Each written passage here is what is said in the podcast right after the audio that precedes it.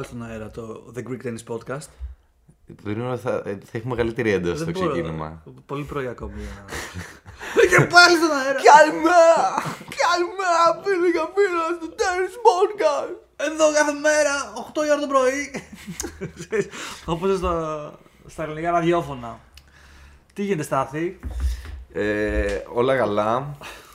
πώς είμαστε; Δεν έχουν συμβεί κοσμοϊστορικά γεγονότα από τότε που έχουμε να κάνουμε podcast. Τίποτα, τίποτα ιδιαίτερο. Μπορεί κάποιος πόλεμος να. Κάποιοι πόλεμοι ενδεχομένως, κάποιες.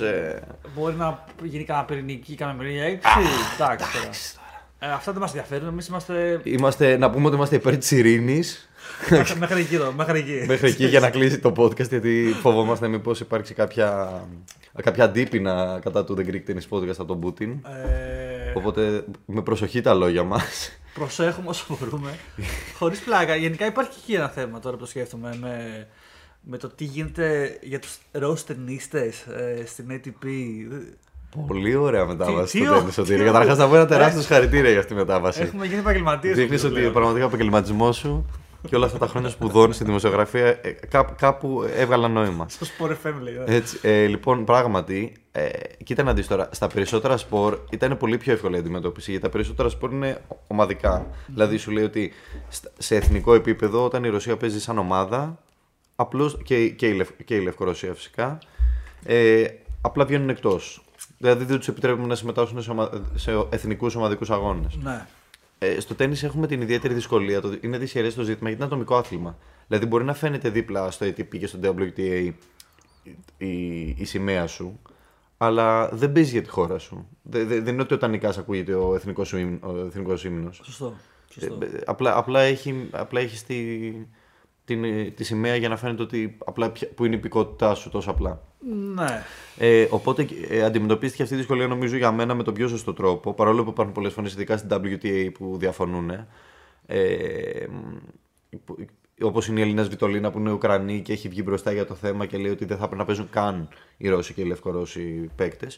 Αυτό που έγινε είναι ότι έχ- έχει σβηστεί η εικόνα της σημαίας από όλα ρε παιδί μου, τα sites και όλα τα αντίστοιχα πινακίδες και παντού ρε παιδί μου που φαίνονται οι σημαίες των παικτων έχεις σβηστεί για τους Ρώσους και τους Λευκορώσους. Μέχρι στιγμής αυτή είναι η απόφαση δηλαδή της ATP και της WTA. OK. Εγώ το θεωρώ πολύ λογικό μέτρο γιατί ξαναλέω δεν παίζουν για τη χώρα τους, παίζουν για τον εαυτό τους. Πολλοί από αυτούς δεν μένουν καν στη χώρα τους. Δηλαδή, ο Τσιπά, ας πούμε, έχει ελληνική σημαία και μένει στο, στο Μοντε Κάρλο. Δεν, Ναι, πάρα δεν νομίζω πολλοί ότι μένουν, ε, σημαίνει κάτι για αυτούς. Επίσης, να πούμε ότι πολλοί παίκτες Ρώσοι και Λευκορώσοι, ακριβώς επειδή δεν έχουν τόσο attachment με τη χώρα, έχουν πάρει μια θέση. Όπως ας πούμε ο Ρούμπλεφ που έγραψε στην κάμερα στο BNP Paribas. Please no ε, war. κάτι please τέτοιο. no war. No war, please. Ε, απ' την άλλη, ας πούμε, ο Medvedev τώρα σε πρόσφατη συνέντευξή του προχθές δεν μπορούσε να πει Είμαι κατά του πολέμου, γιατί εξηγούσε ότι κάποια πράγματα ξέρω, δημιουργούν πρόβλημα σε εμάς. Ε, και ως Ρώσοι φοβόμαστε για τα αντίπεινα, αυτό καταλάβαμε όλοι το εννοούσε. Και γι' αυτό αρκέστηκε στο να πει ότι κρατάω τι απόψεις μου για τον πόλεμο και εμένα και την οικογένειά μου.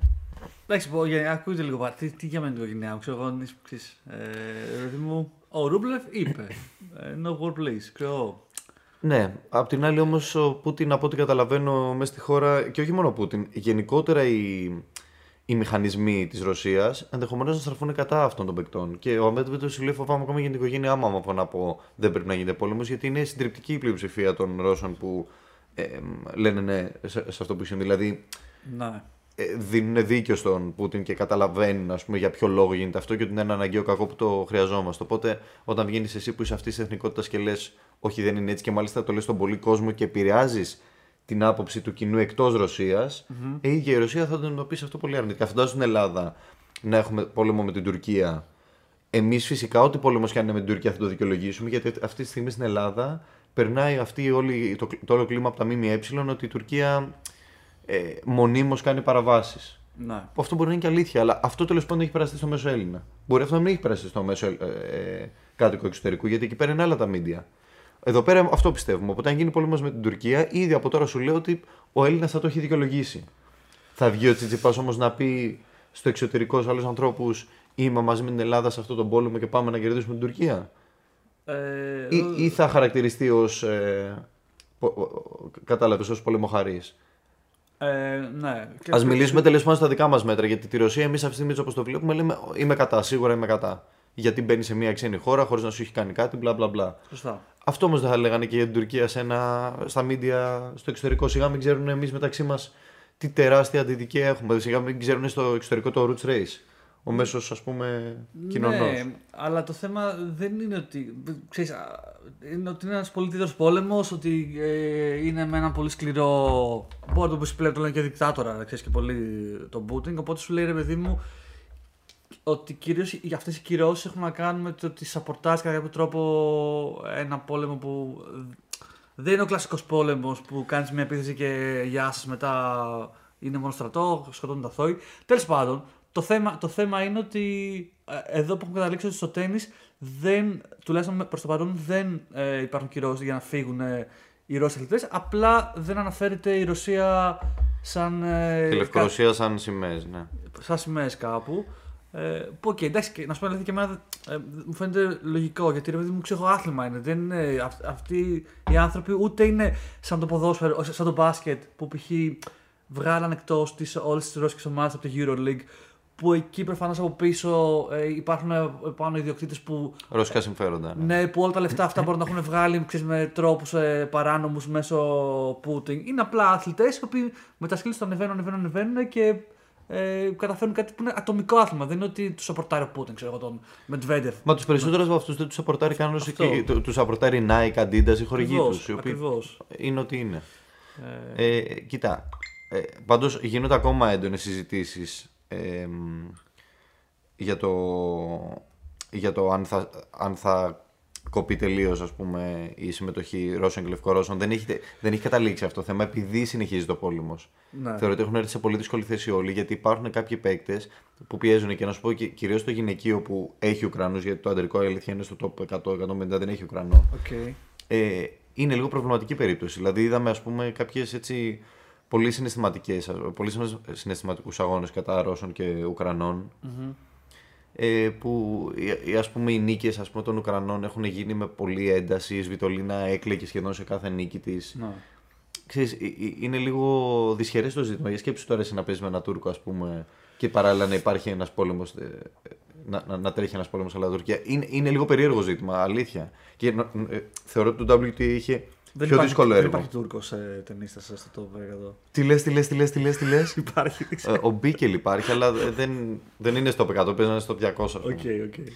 Ε, κοίτα, εντάξει, ε, απλά ε, θέλω να πω στο αντρικό τέννις δεν είναι τόσο δύσκολο το θέμα να αντιμετωπιστεί, Να. γιατί δεν υπάρχει Ουκρανός.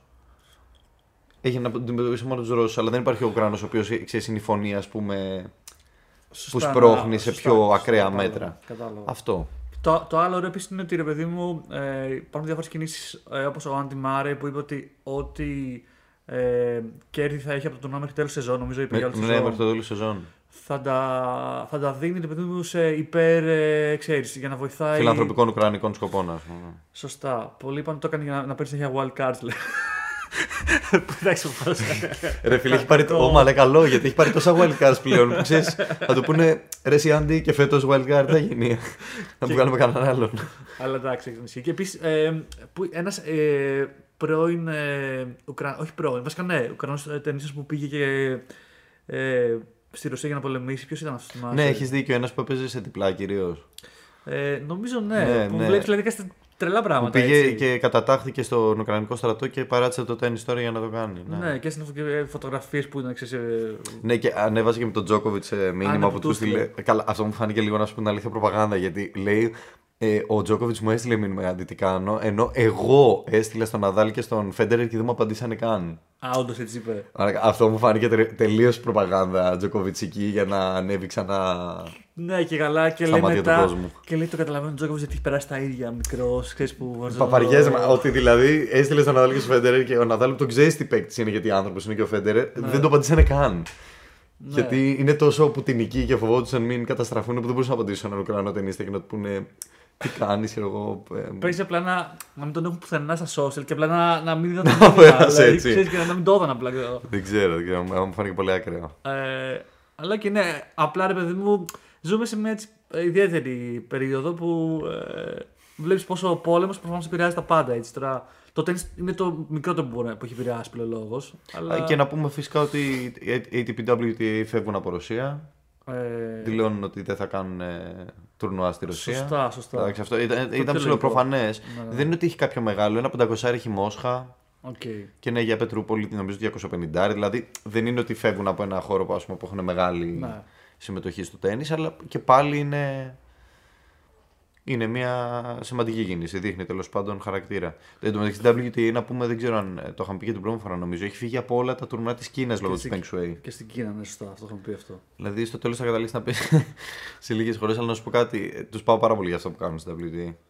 Δηλαδή το, πή- το πήρε πάνω του ο, ο πρόεδρος και όπου δεν τηρούνται τα ανθρώπινα δικαιώματα, η WTA παίρνει θέση. Περισσότερο από την ATP. Σωστό, σημαντικό, σημαντικό. Ε, ωραία, μήπως ε, να πάμε να δούμε λίγο τα τουρνουά που έγιναν ε, όσο καιρό. Ναι, ε, να περάσουμε έτσι από headlines, ας πούμε, ωραία headlines που ζήσαμε από περίπου τα μέσα Φεβρουαρίου μέχρι σήμερα. μμμ. Νομίζω πάμε πίσω το πιο έτσι, μεγάλο τουρνουά είναι στο Ρίο. Ε, το χιλιάρι. Ό, όχι, στο, ό, όλα 500 είναι μέχρι που 500. παίξαμε στο BNP Paribas την προηγούμενη εβδομάδα. Σωστά, σωστά. Έχουμε ένα 500 ε, στο Ρίο, Μμμ. το οποίο ε, το σήκωσε ο Άλκαραθ, ο Κάρλος Άλκαραθ Γκαρφία. Ε, α, νομίζω ο πρώτος του τίτλος, καιρός ήτανε. Σίγουρα πρώτο 500, τώρα δεν ξέρω αν έχει πάρει κανένα μικρό. Νομίζω ήταν ο πρώτος του τίτλος. Κάτι θυμάμαι πέρσι που λέγαμε. Είχε πάρει 250, Κάτι, όχι. κάτι, κάτι θυμάμαι πέρσι που λέγαμε ότι είναι ο, Για- ο πιο μικρός. Να πάμε λίγο στο Άλκαρας να δούμε. Ναι, για, για μπες τον Άλκαρας, γιατί νομίζω ότι Γιατί θυμάμαι που λέγανε ο πιο μικρός θυμόμουν ήταν ο πρώτος τίτλος. που έχει πάρει μαζί με τον Ναδάλ ε, τίτλο στα. Career. Α, τ- έχει, τώρα έχει δύο, αλλά... έχει, ναι, 2022 είναι ένας, αλλά έχει δύο συνολικά ρε παιδί μου τίτλους. μμ. Titles and finals βασικά, κάτσε να να δούμε. Ναι, έχει πάρει ε, το 2021. Ε, Α, την Νούμαγκ, μωρέ, μπράβο, ένα 250 είχε πάρει. Μικρό. Ναι, ναι, ναι. Που Εντάξει, ήταν χώμα κι αυτό. γενικά ρε παιδί μου, ο Αλκαράς βλέπεις είναι. Όπως το είπες, ένα 250 πέρσι και τώρα πήρε το πρώτο του 500 και πάει πάρα πολύ δυνατά γενικά. Αυτό, δηλαδή ανεβαίνει πάρα πολύ ο τύπος. Ε, και πλέον, ξέρεις, σε κάθε τουρνά μπορεί να θεωρείται ένας από τους παίκτες που θα φτάσει πολύ βαθιά και θα κοντράρει, ξέρεις, τα ίσα και, και top 10 παίχτες. Έχ- Έχουμε αρχίσει να πιστεύουμε βασικά στον Άλκαρας. Δηλαδή, όταν παίζει ο Άλκαρας με κάποιον, έχει αρχίσει να γίνεται σιγά σιγά το φαβορή και ξέρεις τι μ' αρέσει. Ακριβώς. Ότι το τελευταίο 1,5 μήνα που παίζει σε αυτό το state status, ας πούμε, από τότε που κέρδισε το Ρίο, ε, το- κάνει deliver. Δηλαδή, με αυτούς που περιμένεις να τους νικήσει, τους νικάει. Και όταν φτάνει με top παίκτες, είτε θα τους νικήσει, είτε θα, θα φτάσει πάρα πολύ κοντά στο να το κάνει. Δεν είναι ότι δηλαδή ξεφουσκώνει. Επίσης πήρε μια πολύ σημαντική νίκη στο Ρίο με το Ματέο Μπερετίνη, έτσι. Δηλαδή που πάλι τον νίκησε για δεύτερη φορά. Όχι, Ε, όχι, ο Μπερετίνη είχε νικήσει την άλλη φορά στα 5 sets στο Australian Open. Που φτάσαν στο τσακ, που φτάσανε σε. Α, σωστά, ναι, ναι, Final ναι, ναι, ναι. set, ε, Οπότε πήρε decide. revenge τώρα στο. Πήρε ένα revenge εκεί πέρα 6-2-2-6-6-2 και έφτασε μέχρι τελικό και το σήκωσε. Ε, ε, εν τω μεταξύ θέλω να σχολιάσω μετά στο επόμενα τρία τουρνουά γιατί τρέχουν παράλληλα εκεί πέρα μετά τρία τουρνουά 250 που είναι, ε, είναι ένα στην Τόχα, ένα στο, ένα στο Delray Beach και ένα στη Μασαλία. Και μονίμως στην Delray είναι όλοι αυτοί οι Αμερικάνοι που προετοιμάζονται μετά για τα χιλιάρια του Μαρτίου, αυτά που τρέχουν τώρα. Μμμ. Δηλαδή δεν έχει ως επτοπλίστων μεγάλα, με, ε, πολύ συνταρισμένους παίκτες. Όπως και η Ντόχα στην οποία πηγαίνουν συνήθως οι, οι, οι παίκτες που έχουν χαμηλότερο ας πούμε ranking γιατί είναι πιο μακριά και κυνηγάνε να κερδίσουν ε, περισσότερους πόντους. Και έχουμε καταλήξει, δεν ξέρω αν συμφωνείς, στη Μασαλία, ενώ είναι 250 παράλληλα με τα άλλα τρία, να παίζονται ε, τρελά μάτς και ε, τρελά... Ε, ήταν σε αυτό που ήταν η, η top, ε, η top 10 μέσα. Ή στο Όχι, επόμενο. δεν ήταν η Ήτανε- top 10 μέσα, αλλά γενικά ήταν, υπήρχε πολλοί κόσμος από top 10. Μμ. Το οποίο μου φαίνεται ακραίο. Δηλαδή, ε, άκου εδώ τώρα ποιος είχε η, η Μασαλία. Στέφανο Τσιπά. Όλε. Αντρέι Ρούμπλεβ. Φελίξο Ζεάλε Αζίμ. Όλε. Ασλαν Καράτσεφ. Καλά, σκέψτε μου, εντωμεταξύ, αυτό γαμάκι για τους θεατές που πάνε σε ένα φθηνό τουρνό για να δουν και ναι. βλέπουν τρελάμα μετά να παίζουν έτσι. Ισχύει. Και ωραία και η Μασαλία επίσης. Ε, εκεί ο Τσιπά τι, τι είχε κάνει, είχε φτάσει. Εκεί ρε φίλο του Τσιπά, ε, μ, έχασε από τον, Στους ε, τέσσερις, έχασε πότε από τον Αλιαζήμ, αν δεν κάνω λάθος. Να το δω κιόλας. Αλλά ε, είναι η φάση που είχε χάσει ε, από Αλιαζήμ. Εντάξει, που Αλέξη ήταν σε Όχι. τρελή φόρμα τότε βασικά. Άμα ήταν αυτό. Λέω, λέω ψευτιές. Είχε χάσει, ε, από Αλιαζήμ είχε χάσει τον τελικό πριν. Εκεί Οκ. πέρα που το καλύψαμε. Έχασε τον τελικό του, του Ρότερνταμ από τον Αλιαζήμ. Και στην, την επόμενη του εβδομάδα καπάκια θα έπαιζε ξανά με τον Αλιαζήμ, αλλά έχασε από τον Ρόμαν Σάφιουλιν. Έναν παίκτη, ξέρω, το 100 Ρώσο, που πήγε πάρα πολύ καλά στο ATP Cup στην αρχή του χρόνου. Α, έχεις και γενικά δίκιο, έχει ναι. δείξει καλά δείγματα, αλλά εντάξει, ρε φίλε, είναι ένας παίκτης τώρα qualifier εκεί που δεν το περίμενε κανείς να χάσει. Του Τσιτσιπά, αλλά κλασικά η- αυτή η περίοδος του Τσιτσιπά πάντα, μετά το Australian Open μέχρι το Roland Garros, έχει πάρα πολλές. Ε, μ, Διακυμάνσεις. όχι, έχει κάποιες ήττες ρε παιδί μου πάντοτε οι οποίες είναι τελείως απρόσμενες. Οκ. Δεν χάνει μόνο από δύσκολους παίκτες. Σε αυτή τη φάση, ας πούμε τώρα έχασε από τον Τζένσον Brooksby στο χιλιάρι το πρω- πριν από μια εβδομάδα. Χάνει, ε, γενικά έχει κάποιες uncharacteristic σε αυτή την περίοδο και αυτή ήταν μία από αυτές. Και εκεί πέρα ε, ο, ο Αλιαζήμ ε, νίκησε το Σάφιλου μετά, αλλά έχασε από το Ρούμπλεφ στον τελικο Ρούμπλεφ κλασικά ε, έχει ανέβει πολύ. ε, είναι μια περίοδος τώρα που έχει, έχουμε ξαναθυμηθεί γιατί είναι στο top 10. Γιατί τον τελευταίο καιρό η αλήθεια είναι ότι τον είχαμε χάσει λίγο. Ισχύει. ισχύει. Είχε πάρα πολλές ήττες, τώρα έχει ξεκινήσει, ξαναπέζει, έχει βρει το ρυθμό του. Ε, Δεν θέλω να μπω σε κύριο. ε, Ναι, λίγο και εγώ- υπήρξε, και εγώ- υπήρξε και- μία. Υπήρξε μία. Και εγώ αυτό σκεφτόμουν, αλλά θα το πούμε με τη σειρά. ναι. Λοιπόν, ε, μ, κατά τα άλλα, μετά πάμε στα, στα δύο πεντακοσάρια που τρέχανε παράλληλα σε Ντουμπάι και σε Ακαπούλκο. Ακαπούλκο. Ε, στο Ντουμπάι το σήκωσε ο Ρούμπλεφ στα καπάκια. Να πούμε ότι στη Μασαλία σήκωσε και το διπλό. Σήκωσε μονό διπλό και μετά πήγε καπάκια στο Ντουμπάι και σήκωσε και εκεί το μονό. Τα έχει πάρει όλα. Γενικά εκεί πήρε τρεις συνεχόμενες ε, νίκες, τίτλους. Ε, νομίζω ότι εδώ χρωστάς να μας πεις μια πολύ ωραία ιστορία του Ντουμπάι. Ε, με πιάσεις να διάβαζω. ε, Είναι πολύ Τζίρι ωραίο. Βέσελη. Ε, ποιος, ποιος, Η ποιος; εξαιρετική πορεία του Τζίρι Βέσελη. Ε, ο οποίος είχε ξεκινήσει από qualifiers. Από qualifiers τα κέρδισε. Ε, λοιπόν, κερδίζει τον Τσίλιτς ε, στον πρώτο, στο, στο, στο, στο 32. Μπατίστα μετά βλέπω εδώ πέρα. RBA, Ρομπέρτο Μπαουτίστα Γκουτ. Και το σημαντικό τι είναι, ότι φτάνει, είναι, είναι το τουρνουά που, το πρώτο τουρνουά που παίξει ο Τζόκοβιτ. Σωστά, φέτος. Ε, φέτος, επειδή από όλα τα θέματα που είχε, ξέρεις, με το που δεν είχε εμβολιαστεί. Και πάει ο Βέσελη και τον κερδίζει στους 8. 2-0 σετ. Ε, 2-0 σετ. Και καταφέρνει ρε παιδί μου, και φτάνει μετά μέχρι. Κερδίζει και σαν Αποβάλοφ. Που και σαν Αποβάλοφ πάλι. Ε, Ακριβώς. Ήταν, ε, ξέρεις, είναι πολύ hot. Δεν είναι, Ακριβώς, είναι σε μια πολύ καλή περίοδο του και γι' αυτό δυσκολεύτηκε πάρα πολύ να το κερδίσει. Ε, και φτάνει τελικό που πάλι ο Ρούμπλεφ είπαμε το, το παίρνει ε, με 2-0.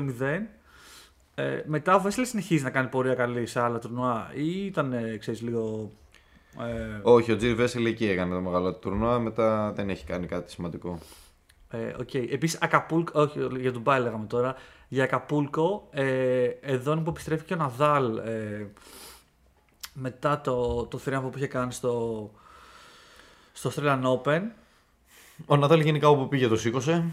Και ναι, δηλαδή και μ, εκεί συνεχίζει ένα σερί αγώνων. Δεν ξέρω τώρα πόσε νίκες είχε. Ε, Ή- Έφτασε στο 20-0. Εδώ έχει φτάσει το 20-0 με αυτή. Όχι, ή- όχι α, με αυτήν. μετά, Έφτασε μετά, μέχρι το στο 20-0. Αλλά εδώ τώρα δεν ξέρω που ήταν. Στο 14, 13, 15. Ε, μ, ναι, και το, το σήκωσε και εδώ πέρα το 500. Μ, εδώ που κέρδισε το, το Medvedev στα ημιτελικά. Και ο Τσιτσιπάς έχασε από τον Όριε στα ημιτελικά πάλι. Μμμ, μμμ. Με 2-0 σετ, 6-4-6-4. Αντιστοίχως και ο Νατάλ κέρδισε το Medvedev εύκολα 6-3-6-3. Δεν ήταν, ήτανε μάτς πολύ ξεκάθαρα. Δηλαδή και ο Νόρι είχε το πάνω χέρι με τον Τσιτσιπά και ο Ναδάλ με τον Medvedev. Ε, σωστά, στο Ακαπούλκο αξίζει νομίζω στα διπλά να πούμε ότι ε, το σήκωσε ο Τσιπάς με τον Λόπες και νομίζω είναι το πρώτο 500 διπλό που σηκώνει. Ναι, ναι, προφανώς. Και γι' αυτό έχει ξαναφτάσει στο, στο καλύτερο ranking που έχει φτάσει ποτέ στα διπλά. Ήταν στο 67, τώρα είναι στο 68. Θα δούμε από σήμερα πώς επηρεάζεται η κατάταξή του. Και αλήθεια είναι ότι τώρα που μιλάμε στο χιλιάρι που παίζει, στα διπλά πάλι πάει καλά.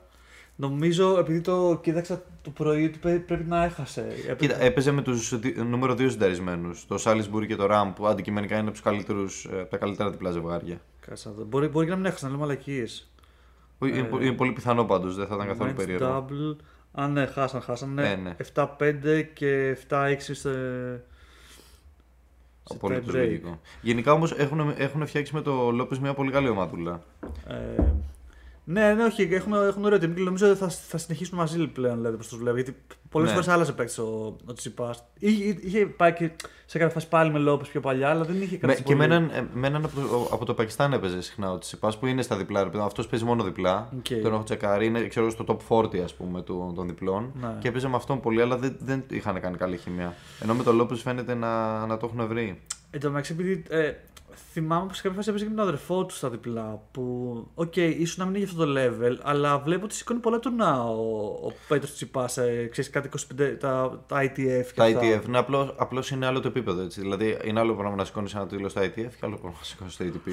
Ναι, ρε παιδί μου, αλλά νομίζω σε, Ε, σε απλά αν- ranking πόσο έχει φτάσει γύρω στα 200, δηλαδή είναι σχετικά. Στο διπλά, στα στα διπλά. διπλά ο, Ναι, ο ναι, Πέτρος, ναι. Που είναι Κοίτα. σχετικά ψηλά. Ναι, πιστεύω τώρα ότι δι- ίσως είναι και αυτό το θέμα με τον πατέρα τους που ρε παιδί μου, όλο αυτό το θέμα με το coaching που φαίνεται ότι τώρα στηρίζει πιο πολύ τις προσπάθειες του πετρου Έχει επικεντρωθεί περισσότερο στον Πέτρο πατέρας του και βλέπεις ότι Έχεις φέρνει, δίκιο. αποτε... και φέρνει αποτελέσματα αυτή την περίοδο Πέτρος. Οπότε Ναι, μπορεί να ναι, μην είναι ναι. τυχαίο. Ναι, ισχύει αυτό. Και αντιστοίχως ο Τσίπας έχει πάει με τον νέο προπονητή, ας πούμε, εμφανίζεται παντού. Το οποίο ε, για μένα για καλό είναι. Δείχνει ότι και για τον Πέτρο υπάρχει λόγος να είναι και ο πατέρας του και φαντάζομαι φο- βοηθάνε και το μικρότερο να ανεβει Που ο μικρός φαίνεται ότι θα έχει αντίστοιχη, ας πούμε. Ο μικρός πώ λέγεται είναι ο. Δεν θυμάμαι το όνομά του, γάμο του. Είναι. Όχι ο Ρέστη. Τέλο πάντων. Σπύρος, δεν ξέρω κατά. Αλλά Ο Τσιτσιμπόμπυρας τέλος πάντων. ο οποίος από, από ό,τι λένε είναι πιο καλό από τον Πέτρο. Ε, Εντάξει, έχει, σωματικά ρε παιδί μου έχει μια διάπλαση τέτοια που τον βοηθάει να είναι πιο πολύ κοντά στο, στο, στο Στέφανο παρά στον Πέτρο. Σωστά. Αλλά θα, θα δείξει και στη, στην πορεία. Τώρα δεν ξέρω πώς αυτό 15 χρονών. Ναι, Δεν είναι ξέρω μικρός πώς ακόμα, αλλά γενικά ακούγονται καλά λόγια. Ναι. Και μιας και λέμε για Πέτρο, να, να πούμε λίγο την εμπειρία μας από Davis Cup. Που Ναι, απλά να τελειώσουμε, προγραμματικά- γιατί τελειώσαμε με το 500 του Ακαπούλκο, αφού είπαμε ότι πήρε και τα διπλά ο, ο Τσίτσι Fast Μμμ, μμμ, μμμ. και μη, μείναμε ε, ουσιαστικά τίποτα. Ε, ε, ε, παίχτηκε και ένα 250 στη Χιλή που το κέρδισε ο Πέντρο Μαρτίνες ε, που νίκησε το Σεμπάστιαν Μπάεζ, ο οποίος Σεμπάστιαν Μπάεζ έχει ανέβει πάρα πολύ. Είναι ένας μικρούλης 20χρονο 21 που έχει αρχίσει και εμφανίζεται παντού και παίζει και με τον Τσιπά του έκανε δύσκολη τη ζωή φέτος σε, σε μια αναμέτρηση που είχαν. Και φαίνεται να είναι ένας Αργεντίνος, ρε παιδί μου, ξέρεις, ένα νέο ξεκίνημα για την Αργεντινή τώρα που τελείωσε ο Χουάν Μαρτίν Ντελ Πότρο. Α, οκ, Α να ανεβαίνουν άλλοι και ο Μπάεζ θα είναι ένας από αυτούς. Λοιπόν, ε, μετά έχουμε τους qualifiers του Davis Cup. Ψιλοαδιάφορο για μας αυτή τη φάση με την έννοια ότι δεν είναι Davis Cup. Davis Cup είναι, προημι- είναι κάτι Για νέο qualifiers κατάταξη. για να αλλάξουν οι κατατάξεις έτσι ώστε θα παίξουν το Davis Cup. Έχει ακόμα πολύ το Davis Cup. Τέλος πάντων στην Ελλάδα είχαμε ένα καλό αποτέλεσμα που μας ανέβασε κατάταξη. Μμμ. Ε, και επειδή με την ευκαιρία επειδή ήταν και κοντά ρε παιδί μου στο, εδώ που, στα σπίτια μας πήγαμε και το είδαμε live και θα έλεγα ότι ήταν ωραίο event έτσι για ε, να βλέπεις παιδί μου ξέρεις τους top Έλληνες δεν έχει να κάνει τώρα μπορεί να μην είναι ε, δεν ήταν ο Τσιπάς ο Στέφανος αλλά και πάλι ήταν ωραίο να βλέπεις να Ήταν ο παίζουν- Τσιπάς ο Πέτρος. ναι, έπαιζε Ελλάδα Τζαμάικα τέλος πάντων αλλά εγώ το ευχαριστήθηκα στην Να αλήθεια. σου πω, ε, κοίτα, εμένα τι μου έκανε εντύπωση γιατί εμείς τώρα εδώ στην Ελλάδα Και έχει- είναι, είναι ναι. προφανέ ότι δεν έχουμε ας πούμε, την εμπειρία της ε, κοντινή- ε, της από κοντά θέασης, ρε παιδί μου, τέννη. Σωστά. Γιατί δεν μπορείς να δεις αυτά τα μεγάλα τουρνά. Δεν έχουμε ούτε ένα 250. Έχουμε στο Ηράκλειο κάποια της ITF 15.000 ας πούμε, ούτε καν 25.000, 15.000 δολαρίων. Εντάξει, ε, δεν μπορείς να δεις, ας πούμε, στην Αθήνα μένοντας πολύ σημαντικά τέννις τουρνουά, ούτε καλά καλά το, το νούμερο ranked 1000 παίκτη. Οπότε εκεί μέσα είδαμε το νούμερο 770 να παίζει με το νούμερο 1000, με το νούμερο 1100. Που στην αρχή όταν πηγαίναμε λέγαμε εντάξει ρε παιδί μου, τι θα δούμε. Δεν, δεν τρελαινόμασταν. Ναι, Ναι. πάμε έτσι για την εμπειρία. Ε, Επίσης είχε χάσει και 2-0. Ε, ήταν- ήταν 2-0 πίσω. Λοιπόν, χάναμε 2-0 από την Παρασκευή, Σωστά. και, αλλά ήταν στα, στα τρία νικητήρια. Οπότε είχαν μείνει ένα διπλό και δύο μονά ακόμα. Ναι. Πάμε λοιπόν, ξεκινάμε με το διπλό και άμα κάποια στιγμή χάναμε, ε, θα τελείωνε προφανώς το παιχνίδι. Ναι, δηλαδή και δεν θα μπορεί να παίζονταν. φεύγανε. Θα Η Τζαμάικα- φεύγανε για Τζαμάικα οι άλλοι. Και ξεκινάμε με το διπλό. Όπου παίζει από τη δική μας πλευρά Μάρκος Αλοβελώνης και Πέτρος Τσιπάς. Και από την άλλη ήταν οι δύο της Τζαμάικα, γιατί η Τζαμάικα έφερε μόνο δύο παίκτες, οι οποίοι παίζαν και στα δίπλα μαζί και στα μονά. Ναι. Ε, πάρα πολύ ωραίο ματ. Ωραία. Και να, να, να θυμίσω ότι εκεί βγήκε και μια. Ένα twinner του Πέτρου του. Ισχύει. Που το οποίο έγινε, ξέρεις, έγινε viral γιατί ήταν πολύ δυνατός πόντος. Που ο πίσω πίσω πέρασε η μπάλα πάνω από τους άλλους δύο παίχτε και Ήταν, πήγε στη γωνία. ήτανε twinner λόμπα. Ναι, ακριβώς, του είναι λόμπα. Και δηλαδή αυτό ήμουν. Δηλαδή, πέρασε α- στη γωνία, ναι. Ακόμα το βλέπω να, ξέρεις, να, να γυρνάει στα μεγάλα προφίλ στο, του tennis ξέρεις, που ε, υπάρχουν στο, Στην Ελλάδα. στο Instagram. Όχι, στο Instagram. Α, εννοείς, Γενικότερα. το- το βρήκες στο εξωτερικό- Ναι, στο ρε, ναι, εξωτερικό. ναι. Το είχε ανεβάσει Μουράτολου, τέννη, πώς λέγονται τα άλλα. Nice. Ναι, Αυτό δεν ναι. το είχα δει. Είχα δει μόνο στην Ελλάδα που το ανεβάζαν πολύ τότε. Κι όμως, κι όμως, ναι. Ήταν, ήταν πολύ ωραίο, το είδαμε live και εμείς μας άρεσε πολύ. Και, και στα μονά μετά που έπαιζε ο Αριστοτέλης Θάνος σε εμάς και ο Πέτρος Τσιτσιπά μετά που δεν το είδαμε, του, του Πέτρου δεν προλάβουμε να το δούμε, έπρεπε να φύγουμε. Ε, ο Αριστοτέλης Θάνος που έπαιζε με τον αντίστοιχο Βραζιλιάνο που είχε αντίστοιχο σωματότυπο με τον Αριστοτέλη. Δηλαδή ήταν ψηλό παιδί, λεπτός, σε χαρακτηριστικά Τσιτσιπά Στέφανου και οι δύο, σωματικά εννοώ, για να, για να το κάνει picture και ο άλλος που ακούει. Ε, και παίζανε και οι δύο πάρα πολύ physical παιχνίδι, baseline hitting. ναι. Ήταν πολύ ενδιαφέρον. Μας άρεσε αυτό το baseline hitting γιατί βλέπαμε. Ε, ε, ε, εν τω μεταξύ, ο Σωτήρης κλασικά. Ε, όλοι καθόντουσαν στις κερκίδες, αλλά όχι ο Σωτήρης. Όχι, δεν θα καθόταν στις κερκίδα ο Σωτήρης. Δεν γίνεται αυτό. Μπήκε εκεί που καθόντουσαν οι Τζαμαϊκανοί VIPs ε, κάτω-κάτω. Φτάσαμε σχεδόν μες στο γήπεδο, ας πούμε. με τον Αριστοτέλη πιάναμε την κουβέντα. Με τους line judges ήμασταν δίπλα-δίπλα. Το, το ψάχναμε μαζί το θέμα της γραμμής. Τους κράζαμε, λέξει. Τους κράσαμε στα μούτρα. Είσαι Έλληνας, ρε, τι κάνεις εκεί; Χλέπες. Let's out; Χλέπε ο Σβέρκος. στο πικρό. Σαν θέληνα, ρε. Ε, αλλά όχι, χωρίς πλάκα ήταν πολύ ωραίο να βλέπεις τέτοιο επίπεδο τέννη από τόσο κοντά. Δηλαδή ήταν. Ρε, ε, ήταν, και πρωτόπληρο. παίζανε πάρα πολύ δυνατά. Ναι, δηλαδή ναι. αυτό που βλέπουμε παιδιά από την τηλεόραση, ε, αν, αν, αν στο νούμερο 1000 παίζουν με αυτή την ταχύτητα από κοντά, δεν μπορώ να φανταστώ πώς θα είναι να βλέπουμε από κοντά παίκτες του top 10 και του top 20. Ναι, ναι, ήταν εντυπωσιακό. Γιατί πιστεύω ότι αν δούμε σερβίς του Κύργιου από κοντά, απλά δεν θα το δούμε. ναι, και μπορεί να κινδυνεύουμε κιόλας βασικά να είμαστε τόσο κοντά. ναι, τόσο κοντά στον Κύργιο σίγουρα. Άμα δεν πηγαίνει καλά, σίγουρα. Εν τω μεταξύ, μου κάνει εντύπωση αυτός που λέγεται Θάνος, είπαμε. Θάνος. Αριστοτέλης Θάνος. Αυτός μοιάζει πολύ λίγο και με Κοκκινάκη σα, σα στυλάκι. Είχε εδώ πέρα και είχε και στον μπούτι ένα- μια πεταλουδίτσα τατουάζ. Δεν Α, είναι το δολόζα. ναι, ναι, ναι, ισχύει. Και αυτό μικρός είναι έτσι, πόσο είναι. Αυτός είναι; μικρός, ναι, 20-21. 19, οκ. Αυτός πιστεύω, έτσι όπως τον είδα να παίζει, αν, αν κάνεις σωστή πορεία στη ζωή του, σωστές επιλογές, να πάει στα σωστά τουρνουά να παίξεις και να μην πάει να διεκδικήσεις κάτι παραπάνω από αυτό που είναι ακόμα, ξέρεις να πάει στα σωστά steps με ένα σωστό coach. Εγώ πιστεύω ότι αυτό έχει μέλλον. Ναι, δηλαδή μπορείς στα 25 του να, να παίζεις ρε παιδί μου στα ATPs και. Ναι, δηλαδή έκανε πο- πολύ βαθιά χτυπήματα, δυνατά, Ναι, καλό ναι. σερβίς, ε, γωνίες έπιανε. Συμφωνώ και εγώ πιστεύω ότι πολύ καλά. Και είναι σε ηλικία ρε παιδί μου που μπορεί να. να... Δεν χρειάζεται ακόμα να, είσαι- να πέσει ATP στα 20 σου, όπως παίζουν έξω από Σίνερ ή Αλκαράς. Έχεις λίγο μέλλον να, να, να το χτίσεις. Ναι, και, και να σου πω την αλήθεια, θέλει και πάρα πολλά λεφτά για να, για να Και γίνει αυτό. σύνερ. Και αυτό. Ναι, Δηλαδή, ναι. μαλάκα, θα πρέπει να είσαι από κάποιον χορηγό από πίσω, ο οποίος θα σε στέλνει σε όλα αυτά τα ATP ε, τέτοια. Θα Ισχύει. τρέχει μανατζερικά με wildcards να σε βάζει μέσα. Εντάξει, ο μπαμπάς του Τσιπά φαντάζομαι αν έχει αναλάβει το θάνο που δεν το γνωρίζω αυτό, αλλά αν είχε γίνει κάτι τέτοιο θα μπορούσε να βοηθήσει σε επίπεδο wildcard. Ναι, δεν έχω ιδέα τι έχει. Τουλάχιστον για μασαλία στο ATP εκεί, ας πούμε, το 250, στο οποίο έχουν προφανώς μια σχέση Τσιτσιπάδε. Δηλαδή πάντα με wildcard έπαιρνε εκεί ο Σωστό. Τσιτσιπά, στην αρχή μικρός. Εντάξει, δηλαδή μο- μόνο έτσι μπορείς να ανέβεις πολύ πολύ γρήγορα στα 19 και στα 20. Αλλιώς πρέπει να πας the hard way. Θα δούμε, θα δούμε. Πάντως, ωραία εμπειρία. Βγάλαμε και μια selfie με τον. Ε, Βγάλαμε μια selfie με τον μπαμπά Τσιτσιπά, με τον, με τον, με τον ε, coach του ATP. που, ο, Ο πιο γνωστός coach νομίζω στο ATP πλέον. που βασικά, όχι, ο, ο επίσημος κόσμο νομίζω ήταν ο Χατζη Νικολάου από το ε, Academy. Και απλά Ναι, έτσι σωστά, ήταν, σωστά. Ο, κλασικά ο Τσιπάς όμως ήταν από την κερκίδα και σηκώνονταν πάνω και φώναζε και θέλει το λέει. Δεν ήταν ακριβώς κερκίδα, ήταν στο team μέσα. Μπροστά μαζί με το team ήταν. Ναι, ναι, ναι. Αλλά ε, ενώ ήταν μπροστά ο Χατζη Νικολάου, ο, ο, ο Τσιτσιπάς σηκώνονταν και έδινε οδηγίες. Ήταν Ισχύει, ξεκάθαρο. ισχύει, ισχύει. Εντάξει, λογικό ρε φίλε όμως. Έχει, έχει πολύ μεγαλύτερη εμπειρία τώρα. Τι να Καλά, λέμε, έχει προφανώς, βρεθεί ρε, σε- προφανώς στα, τώρα, ναι. στα Grand Slam παντού. Ε, και είχε πλάκα γιατί λέγαμε ότι ακόμα και κύριε παιδί μου ότι πα κάνει coaching. Δεν μπορεί. Ναι, δεν κρατιόταν, δεν κρατιόταν καθόλου. Απλά εντάξει, να πούμε την αλήθεια, εμείς που το ζήσαμε το coaching του, του μπαμπά της ΕΠΑ, δεν ήταν ακριβώς coaching, ήταν ενθάρρυνση. να πω την αλήθεια. αυτό ήταν. Δηλαδή σε μια φάση στο διπλό που ήταν έτοιμοι να κάνουν break και φαινόταν ότι είχαν το mood να κάνουν break οι δικοί Ναι. μας γιατί παίζαν δυνατά, σηκώθηκε πάνω και απλά είπε ένα τώρα, τώρα, επιθετικά, Κάπου επιθετικά. ναι, πάνω στην Εντάξει. μπάλα, κάτι τέτοιο που αυτό. Πάνω το- στην μπάλα, εντάξει. τώρα, Δεν το λες και coaching ακριβώς αυτό. Γιατί τι θα κάνανε, αλλιώς θα ήταν πίσω από την μπάλα, ας πούμε. Ισχύει. Τώρα δεν ξέρω πού βάζουν τη γραμμή στο ATP και λένε ότι είναι coaching και τι όχι. Ναι. Αλλά, αλλά εγώ πιστεύω, ο, ρε παιδί μου, και ο, ο Στέφανος για να έχει κάνει αυτή την αλλαγή, κάτι, κάτι δεν του αρέσει. Ακόμα και αυτό μπορεί να τον αγχώνει, δεν ξέρω τι κατά. Και να θέλει ένα πιο chill. Ε, Ξέρεις, άνθρωπο εγώ στο νομίζω box ότι του. θέλει να φτιάξει λίγο το κλίμα με το κοινό. Έχει χάσει πάρα πολύ το κοινό της Α, που, που επηρεάζει ο αυτό. Ξεκινώντας από το US Open μέχρι το US Open ήταν πολύ αγαπημένο παιδί του τέννης. Ναι. Ξεκινώντας, όχι στην Ελλάδα. Στην Ελλάδα έχει και τους θαυμαστές, κλασικά έχει και τους haters. Αλλά στο εξωτερικό ήταν αγαπημένο παιδί. Με το US Open και τα toilet breaks που Andy Murray βγήκε και τον, έκρα- και τον έκραξε, ξεκίνησε το downfall. ναι. Και από εκεί και πέρα τ- μαζί πήρε και το πατέρα του και το coaching με το Σβέρεφ, εκεί πέρα που έστελνε μηνύματα ο, ο Ναι, Απόστολος το- Τσιπάς και όλοι νόμιζαν ότι ήταν μέσα ο, στην τουαλέτα ο Στέφανος. Δικαίως το νομίζανε και έστελνε μηνύματα, μπορεί και να έγινε.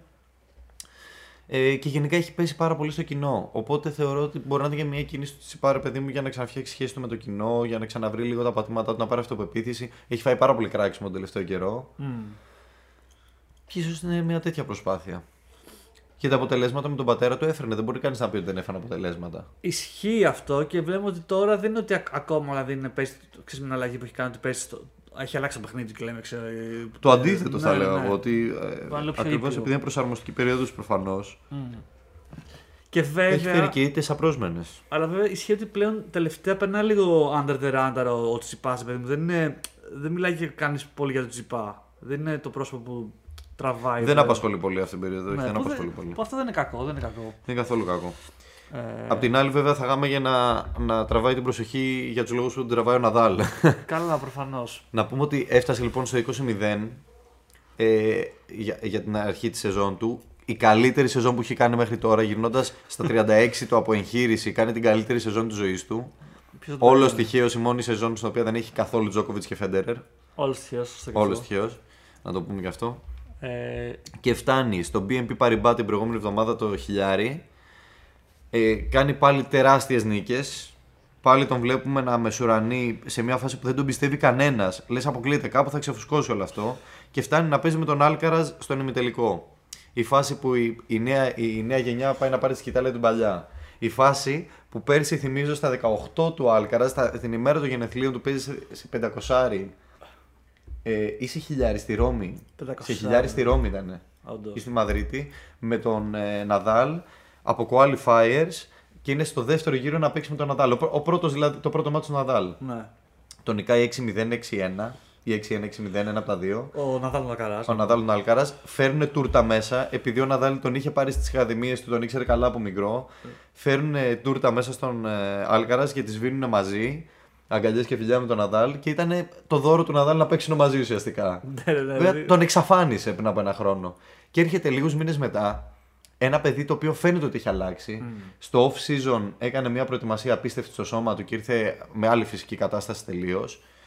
Είχε αποκτήσει πολύ περισσότερη δύναμη γιατί του έλειπε δύναμη. Μόνο δύναμη δεν του έλειπε, αλλά την απέκτησε την παραπάνω τέλος πάντων. Και φτάνει σε έναν ημιτελικό στον οποίο ειλικρινά εγώ πίστευα ότι ο Αλκάρας θα έκανε το επόμενο βήμα. Αλλά κλασικά αυτός ο fighter, ο, το τρελό το μαχήμι που Ναι, ρε φίλε, και εγώ πρέπει να το όσο και να μην τον πιστεύεις και την τελευταία στιγμή που λες: Εντάξει, Ναδάλ είναι, αλλά πόσο. Σου λέει άλλο τόσο ρε μαλάκα. Ισχύει, ισχύει. Είναι απίστευτος, απίστευτος. Δηλαδή, δεν ξέρω ποιος είναι ο GOAT και αυτή όλη η χαζοσυζήτηση. Το, ο ένας, πρέπει να πούμε έναν ντε και καλά. Ο μεγαλύτερος fighter που έχει ποτέ το τέννη ever από την αρχή του ξεκινήματός του είναι ο Ναδάλ. Είναι fighter, μαλάκα. Δεν αφήνει την πιο δύσκολη στιγμή του, δεν αφήνει να πέσει τίποτα κάτω. Και νομίζω ότι είναι, φα- ότι είναι fighter φαίνεται και με το τραυματισμό που έβγαλε. Που Έβγαλε έναν τρελό τραυματισμό εκεί πέρα. Δηλαδή είχε σπάσει το. το ε, είχε ράγισμα στα είχε ράγισμα πλευρά. στα πλευρά, ας πούμε, και Ναι, πήγε ναι. και παίξει ένα τελικό με τον Taylor Fritz με ράγισμα στα πλευρά. Ακριβώς, ακριβώς. και δεν το κατάλαβε κανείς μέχρι να βγει να το πει ο ίδιος. Που, ε, και αυτό ρε παιδί μου μπορεί να τον, ξέρεις, λίγο, να- να τον πάει πίσω. Δηλαδή ε, λένε θα παίξει κατευθείαν τώρα το Ρολάν Καρό, νομίζω. Ή... Τώρα υπάρχει πιθανότητα να το χάσει. Λέει 4-5 εβδομάδες εκτός, αλλά γενικά αυτό είναι λίγο επικίνδυνο. Γιατί 4-5 εβδομάδες εκτός είναι κοντά στο Ρολαγκαρό. Ναι. Και κυρίως είναι στην προετοιμασία του Ρολαγκαρό. Δηλαδή στα χω... Αυτό θα, θα, χάσει όλο, το- χώμα. θα χάσει όλο το χώμα με την προετοιμασία. Που αυτό προφανώς δεν είναι. Θα χάσει Ρώμη, θα χάσει Μαδρίτη, λογικά. Ε, αυτά είναι τώρα επικίνδυνα πράγματα. Οπότε και να, να πούμε ότι ε, πέρασε τον Αλκαράς. Μπαδεβέ στον Αλκαράς και πολύ πλάκα στην, προπόνη, ο, ε, στο, ε, στην ε, προθέρμανση που κάνει μαζί. Που ο Αλκαράς, επειδή προφανώς είναι ο ιδωλό του, ο, ο Ναδάλ, ε, ε, το- είχε κάνει mirror ακριβώς το, που κάνουν τα, τα βηματάκια μπροστά στο φιλέ. Οπότε ήταν η κάμερα και έλειψε να κάνω ακριβώς τα ίδια πράγματα ο Ναδάλ με το. Ήταν, ήταν, ήταν απλά κομμωδία, ρε. Έλα, Αυτά ρε, τα πηδηματάκια. και, και, Τα αλματάκια του που κάνει, Ναδάλ. κάνει ξέρεις, κάτι τέτοιο. Και Ναι, ναι, ναι. θα έπαιρνε σε όλα τα τέτοια πράγματα, μαλάκα. δηλαδή, πώς δεν γέλασε ο Ναδάλ εκεί πέρα, ήταν αστείο. Ε, εντάξει, ρε φίλε. Ε, και ναι, και, ε, έπαιξε ένα τελικό με τον ε, Taylor Fritz, όπου κέρδισε 2-0 ο Fritz. ε, αυτό δεν το περίμενε κανένας. Βέβαια, αν ξέραμε ότι είχε τραυματιστεί και όλα Ε, αυτά. εντάξει, ρε φίλε, δεν, δεν είναι ακριβώς ο αγώνας που περιμέναμε να δούμε. Γιατί όταν είναι τραυματισμένος ο Ναδάλ και παρόλα αυτά πάλι πάλευε, γιατί είναι fighter, Να. με, σπα- με, με ραγισμένο πλευρό πάλευε. Να πούμε βέβαια ότι και ο Φριτζ δεν πήγαινε πίσω για αυτό ο καημένος, διότι Σωστά, έχει- την, ε, την προηγούμενη μέρα στο, στον προηγούμενο αγώνα του ε, με τον, ε, με τον Αντρέι Ρούμπλεβ ε, γύρισε το πόδι του και την, ε, ο- την, ε, το πρωί που προετοιμαζόταν για τον τελικό, ας πούμε, που πήγε να κάνει προπόνηση, ε, λέει ότι βίωνε ένα πόνο στον αστράγαλο από τους χειρότερους που έχει νιώσει στη ζωή του. Ας πούμε. Πρέπει να ήταν πάρα πολύ έντονος ο πόνος. Και λέει για κάποιο λόγο όταν μπήκα στο, μετά την προετοιμασία με τους ε, φυσικοθεραπευτές και αυτά, όταν μπήκα να παίξω τον τελικό με τον Ναδάλ, δεν με πόνεσε καθόλου, δεν με ενόχλησε. Άρα από αυτή την έννοια ψυχολογικά για τον Τέλο Φρίτζ ήταν ένας ανασταλτικός παράγοντας να κάνει το ένα βήμα παραπάνω, να κάνει ένα τρέξιμο παραπάνω, ε, κάτι πιο δύσκολο. Σωστά. Αλλά από την άλλη, όταν δεν έχει τον πόνο, μέσα στο ματ, ξέρεις, αυξάνεται η αυτοπεποίθησή σου, παίζεις όλο και πιο δυνατά γιατί λες αφού δεν πονάει, ας το σπρώξω. Ειδικά αν έχεις πάρει το πρώτο set από τον Ναδάλ. Σωστά, σωστά. Ε, οπότε ναι, έτσι βρήκε την ευκαιρία ας πούμε, ο Fridge ε, να πάρει έναν έτσι, σημαντικό τίτλο. Έτσι. Πάντως θέλω να πω ότι επειδή ακριβώς ο Ναδάλ το πάλεψε και αυτό είναι η μεγάλη μαγιά του Ναδάλ, ότι δεν το παράτησε πουθενά, όχι απλώς έδειξε πόσο μα- μαχητής είναι και χαρήκαμε για εμείς ένα τελικό, αλλά έδωσε και τη δυνατότητα στο Fridge να χαρεί τη νίκη του. Α, και να μην σωστό, είναι μια ναι, νίκη, ρε παιδί μου, που θα walkover πεις ή- όχι που- έκανε walkover, ας πούμε, σε ένα τελικό. Αυτό το πράγμα με τον Ναδάλ είναι ανεκτήμητο, ρε φίλε. Δεν θα το κάνανε πολύ. Να. Ούτε στην ηλικία του, ούτε τα Grand Slam που έχει, ούτε για αυτά που κυνηγάει. Οι περισσότεροι θα κάνουν walkover και δεν τους ένοιαζε. Σιγά μην χρεωνόντουσαν μια ήττα. Σα ίσα, δηλαδή άλλοι, άλλοι λέγανε ότι δεν χρειάζεται να, καν να κατεβαίνει σε όλα τα τουνά ο, ο Ναδάλ. Δηλαδή ξέρεις ότι θα μπορούσε να, να τα σκυπάρει για να πάει ξέρω, εγώ, στο χώμα. Που όντως τώρα ρίσκαρε και έχασε μάλλον λίγα, γιατί θα χάσει ε, τη χωμάτη σεζόν που είναι το, η καλύτερη του. Εντάξει, ρίσκαρε και έχασε. Ε, Ρε παιδί μου. χτύπησε στα πλευρά το οποίο είναι κάτι ας πούμε, που δεν έχει να κάνει με τους τραυματισμούς του, τους γνωστούς. Ήταν ένας τραυματισμός άσχετος. Ναι, αλλά συνέχισε να παίζει ενώ ξέρεις, είχε μια ενόχληση σημαντική υποτίθεται. Ναι, εντάξει, αυτό το, το ακούω. Ε, ωραία. Ε, και μετά από το. Ε, Βάμο, Ράφα!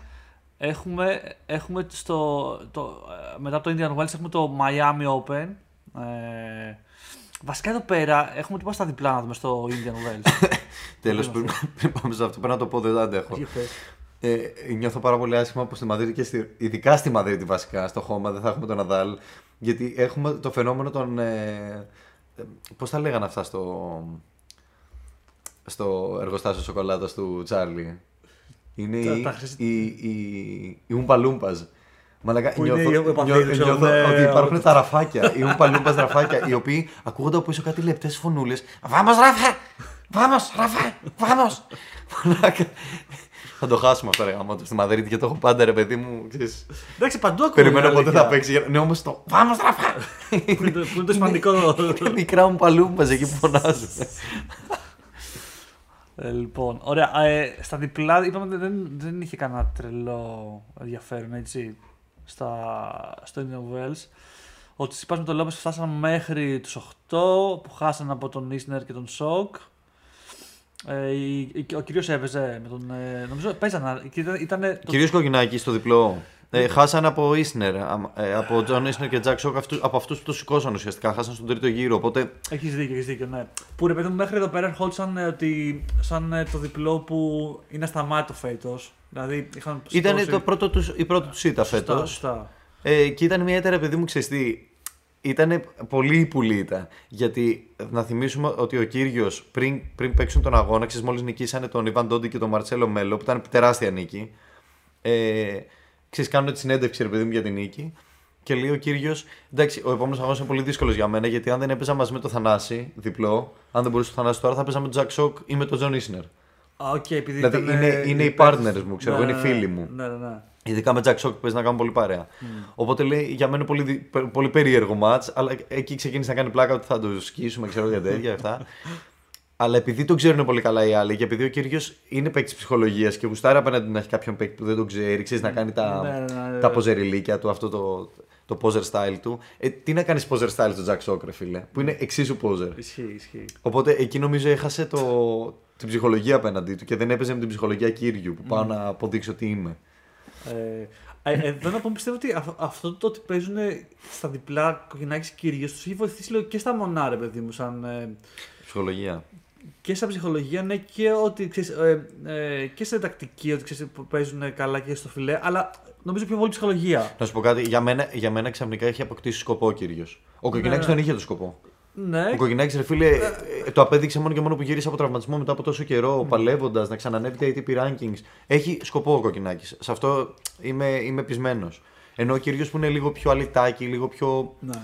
ε, doing things my own way, ξέρεις, αυτό το στυλ του. Ε, το τεράστιο ταλέντο που είναι ανεκμετάλλευτο και μπλα μπλα μπλα.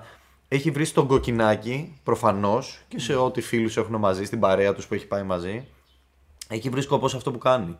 Γιατί Ναι, δίνει ισχύει. δύναμη και στον κοκκινάκι και από τη στιγμή που πάει μαζί του να παίξει διπλά, έχει λόγο να παίξει και τα μονά. Δηλαδή είναι αστείο αυτό. Δηλαδή παίζει να πιο πολύ να το τραβάνε τα διπλά για να παίξει μονά παρά το ανάποδο. Ακριβώς, ακριβώς. Πιο πολλούς παίχτες. Και ε, κλασικά είναι τρελό να βλέπεις τι κάνει ο κύριος αυτή τη στιγμή στα μονά Εντάξει, Που μαλάκα. είναι αυτό που λέει, δηλαδή πάει, πάει για τον κοκκινάκι για τη φάση για να παίξουν μαζί για να γουστάρουν.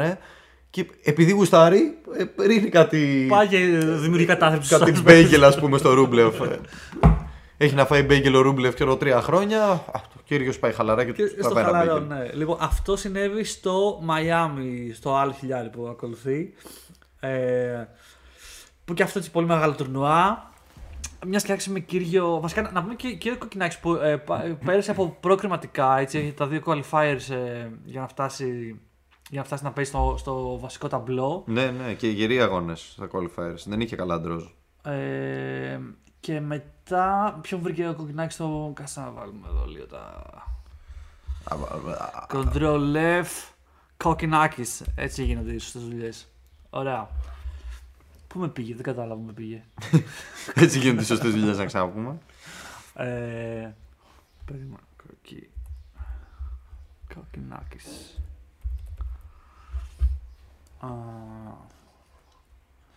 λοιπόν, κάτσε εδώ πέρα δεν ήταν, κοιτάμε είμαι σε λάθος τέτοιο. Singles χιλιάρι, Μαϊάμι. Ε, Λοιπόν. Μπρούσκι, μπρούσκι. Ο Κόκκι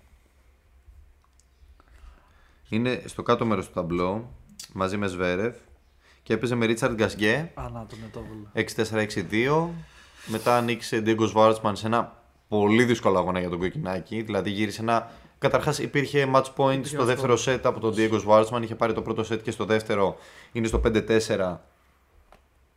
Ε, και και ε, κάνει ε, σερβίρει για το μάτσο Schwartzman. Έχει στο 40-30 ε, match point και το σβήνει ο Κοκκινάκης με ένα down the line backhand ε, στο τρέξιμο. Πάρα πολύ δύσκολο, θεϊκό. Και νομίζω αυτό ανέβασε από μόνο του τόσο πολύ την αυτοποίηση του Κοκκινάκη που πήρε το set στο tie break και πήρε και το τρίτο set μετά.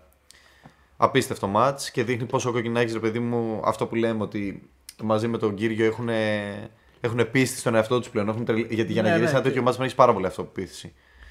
Και ίσως δεν ξέρω, λες να, α, να ανταγωνιστεί κανένα τον άλλο και κάψει αυτές πιο ψηλά. Δεν ξέρω. γιατί- Καλά, α, μεταξύ τους θα κάνουν σίγουρα πλάκα και θα λένε ότι πρέπει να νικήσει ο Κοκκινάκης στο Σβέρευ τώρα και να νικήσει και, και Νόρι ή Ρουντ μετά για να παίξει με τον Κοκκινάκη. Και είμαι σίγουρος ότι το συζητάνε συνέχεια ότι πρέπει να φτάσουμε να παίξουμε μεταξύ μας. Guys, θα, θα είναι epic αυτό. Θα ήταν epic, θα ήταν epic. Ε, να πούμε ότι δηλαδή ο Κοκκινάκης δεν ξέρω μετά πόσα χρόνια κέρδισε ένα παίχτη που είναι το- στο top, ε, top 20. Το ξέρεις. top, το, top 20 Βάρσμαν, ναι. Ε, Πήρε μια πολύ μεγάλη νίκη αυτοπεποίθησης για τον ίδιο.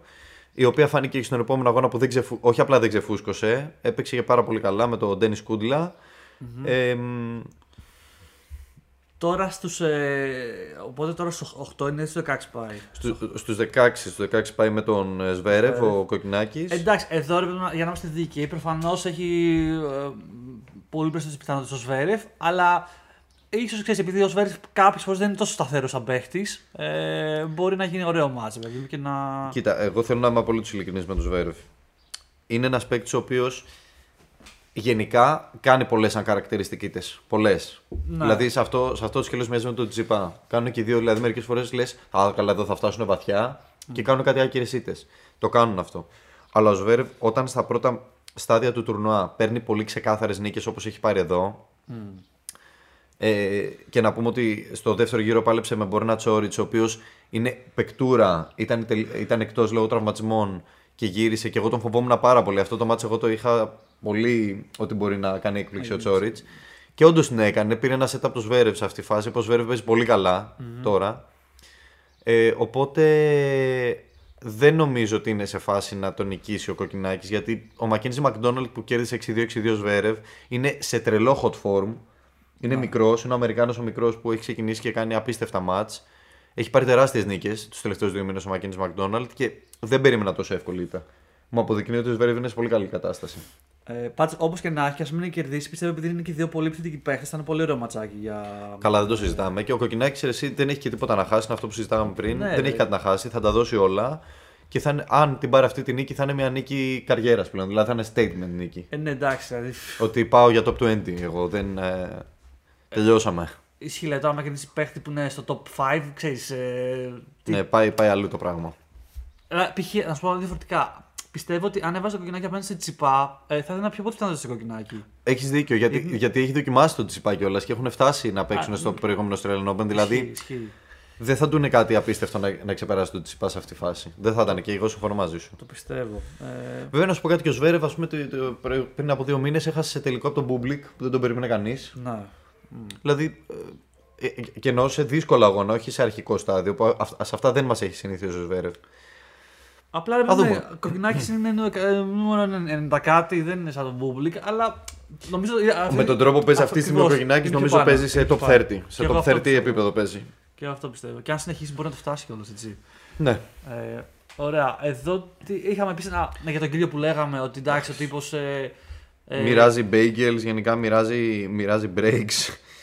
Είχε πρώτο γύρο, ρε Άσους. παιδί μου, είχε, έπαιζε με τον Μαναρίνο, τον το, τον καθάρισε 2-0 σετ. Μετά βρήκε τον Ρούμπλεβ μπροστά του. Που λες: Οκ, εδώ μαλάκα ένα πολύ ωραίο μάτς, πολύ δυνατό. Ξέρεις, ε, θα, θα δούμε ωραία πράγματα.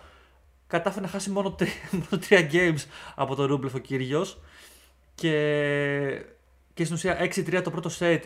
Και του, του έριξε μπάγκελ 6-0 στο δεύτερο. Σε ποιον στο Ρούμπλεβ, έτσι. Δε, λε- παίχτη που είναι νούμερο, ξέρω εγώ, top 10 σίγουρα, τώρα δεν ξέρω τι είναι νούμερο 9, νούμερα μπορεί και πιο πάνω. Ε, και ρε παιδί μου, είχε- ήταν εντυπωσιακό που έβγαλε ένα τραυματισμό ο κύριο σε κάποια φάση μες στο μάτς, στο, στο γόνατο. Και φαίνεται μετά ότι αυτό λίγο τον επηρέασε το να πέσει λίγο πιο, πιο σοβαρά, α πούμε, κατά κάποιο τρόπο. να μην κάνει όλα τα ξέρεις, καραξιλίκια του. Έτσι. Και αυτό με λέγανε του, του βγήκε σε καλό έτσι. Γιατί κατάφερε και έκανε focus τελείω στο να κάνει τα, τα βασικά καλά που κάνει, να βάζει την μπάλα εκεί που πρέπει και όλα αυτά. Και, και τον κέρδισε με κάτω χέρια το, το Ρούμπλεφ. Που τον είδες δηλαδή και ο Ρούμπλεφ είχε, είχε λίγο ασπρίσει σε κάποια φάση. Τι, δεν το Λέει- πιστεύει, ε; Λέει τι συμβαίνει, τι γίνεται. Πραγματικά τώρα; δεν θυμάμαι από πότε ο Ρούμπλεβ έχει να φάει ε, bagel. δεν το θυμάμαι, δεν το θυμάμαι καν. Ναι, δεν- νομίζω λέει, έλεγε ο Σπίγκερ ότι έχει, έχει φάει στην καριέρα του. Ε, αυτό ήταν το 7ο μπέγκελ. Φαντάσου. Τα άλλα μπορεί να ξέρεις όταν ήταν πολύ πιο μικρό. Πολύ πιο και- μικρός, καμία σχέση. Όχι τώρα, ρε φίλε, που είναι Ναι, ναι, σε ναι. τέτοιο επίπεδο. Ε, μετά είχε ένα ωραίο. και χθες βασικά το, το βράδυ είχε ένα ωραίο μάτς με το Φογνίνη που. Ε, ρε παιδί μου πάλι, δηλαδή περίπατο έκανε. θα- Περίπατο θα- θα έκανε. έλεγα. Ναι, ναι, περίπατο. Δεν, δεν, δεν αντιμετώπισε κανένα break point. Σωστά. Ούτε με τον Ρούμπλεβ. Ναι, και από το καλημέρα του έκανε break ο κύριος στο, στο Φογνίνη, δηλαδή. Ναι, στο, τέλος, ε, στο τελευταίο game ε, έκανε τρεις άσους. Ε, Οι τρεις από τους 10 άσους ήταν στο τελευταίο game. που, ναι, νομίζω, και, δεν ξέρω αν είναι αυτό, αλλά ένα game το καθάρισε ξέρω, σε 70 δευτερόλεπτα, κάτι τέτοιο. Δεν ξέρω αν Ε, είναι ε, αυτό. αυτό μάλλον θα ήταν γιατί ουσιαστικά μόνο ο πρώτος πόντος παίχτηκε, μετά ήταν άσοι.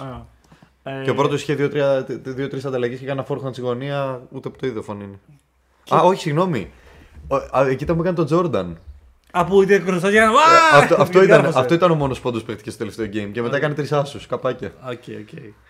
Ε, και τώρα θα παίξει με Σίνερ που ε, αν με ρωτάς, Ματσάρα, εγώ, φίλε. Εγώ θα έλεγα Κύργιο πάλι. Θα έλεγα Και Κύργιο. εγώ, και εγώ, Κύργιο. Θα πω γιατί ο Σίνερ ενώ πέρσι ήταν πολύ πιο consistent, φέτος έχει κάνει λίγος σκαμπανεβάσματα και θεωρώ ότι ο Κύργιος θα του προσφέρει ένα τέτοιο σκαμπανέβασμα. Μόνο και μόνο που ο Πάμπλο Καρένιο Μπούστα τον έφτασε σε match point το Σίνερ, Ναι.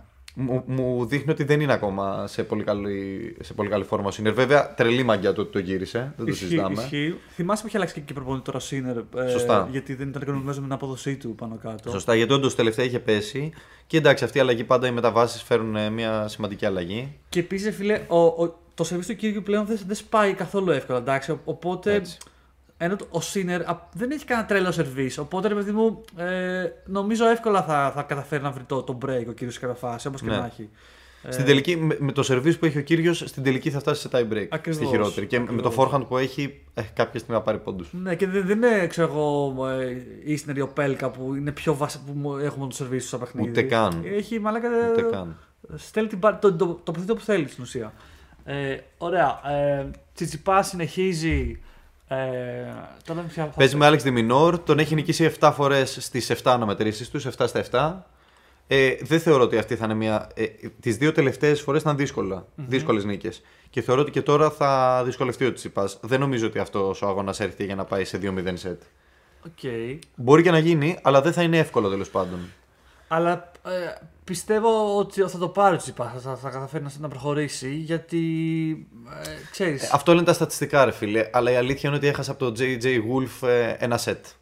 ε, Το οποίο είναι που τελείως κακό. Όντως. Ε, που ο JJ Wolf τι είναι, νούμερο 140, ξέρω εγώ. δηλαδή- Είναι νούμερο παίζω ITF και άντε Challenger και άμα έρθω σε ATP το κάνω έτσι, έτσι, σε- να- για να πάρω σιγά σιγά την εμπειρία. Ναι, ναι, ναι. Βέβαια αυτό που έκανε ο Wolf σε αυτόν τον αγώνα είδαμε δύο τρέλες. Μία από τον Τσιπά και μία από τον Wolf οι οποίες παίζουν παντού.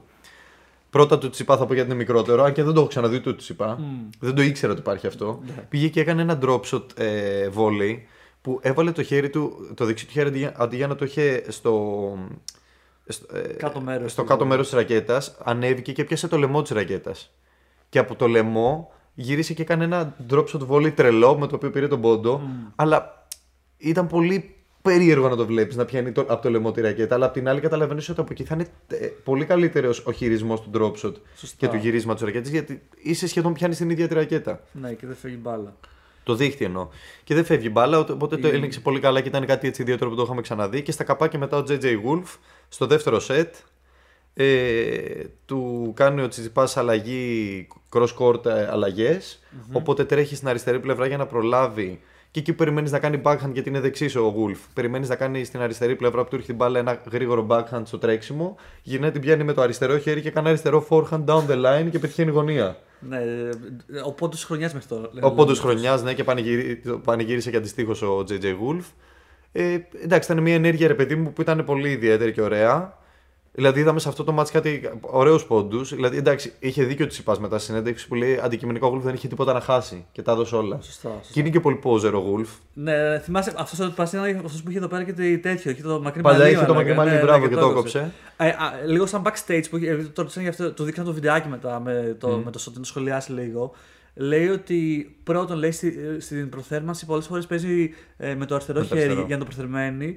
Και δεύτερον λέει ότι σε κάποια φάση, νομίζω πριν από ένα χρόνο, είχε τραυματιστεί, είχε τραυματιστεί το δεξί του χέρι και παίζει όλη, όλη το training σεζόν του με το αριστερό.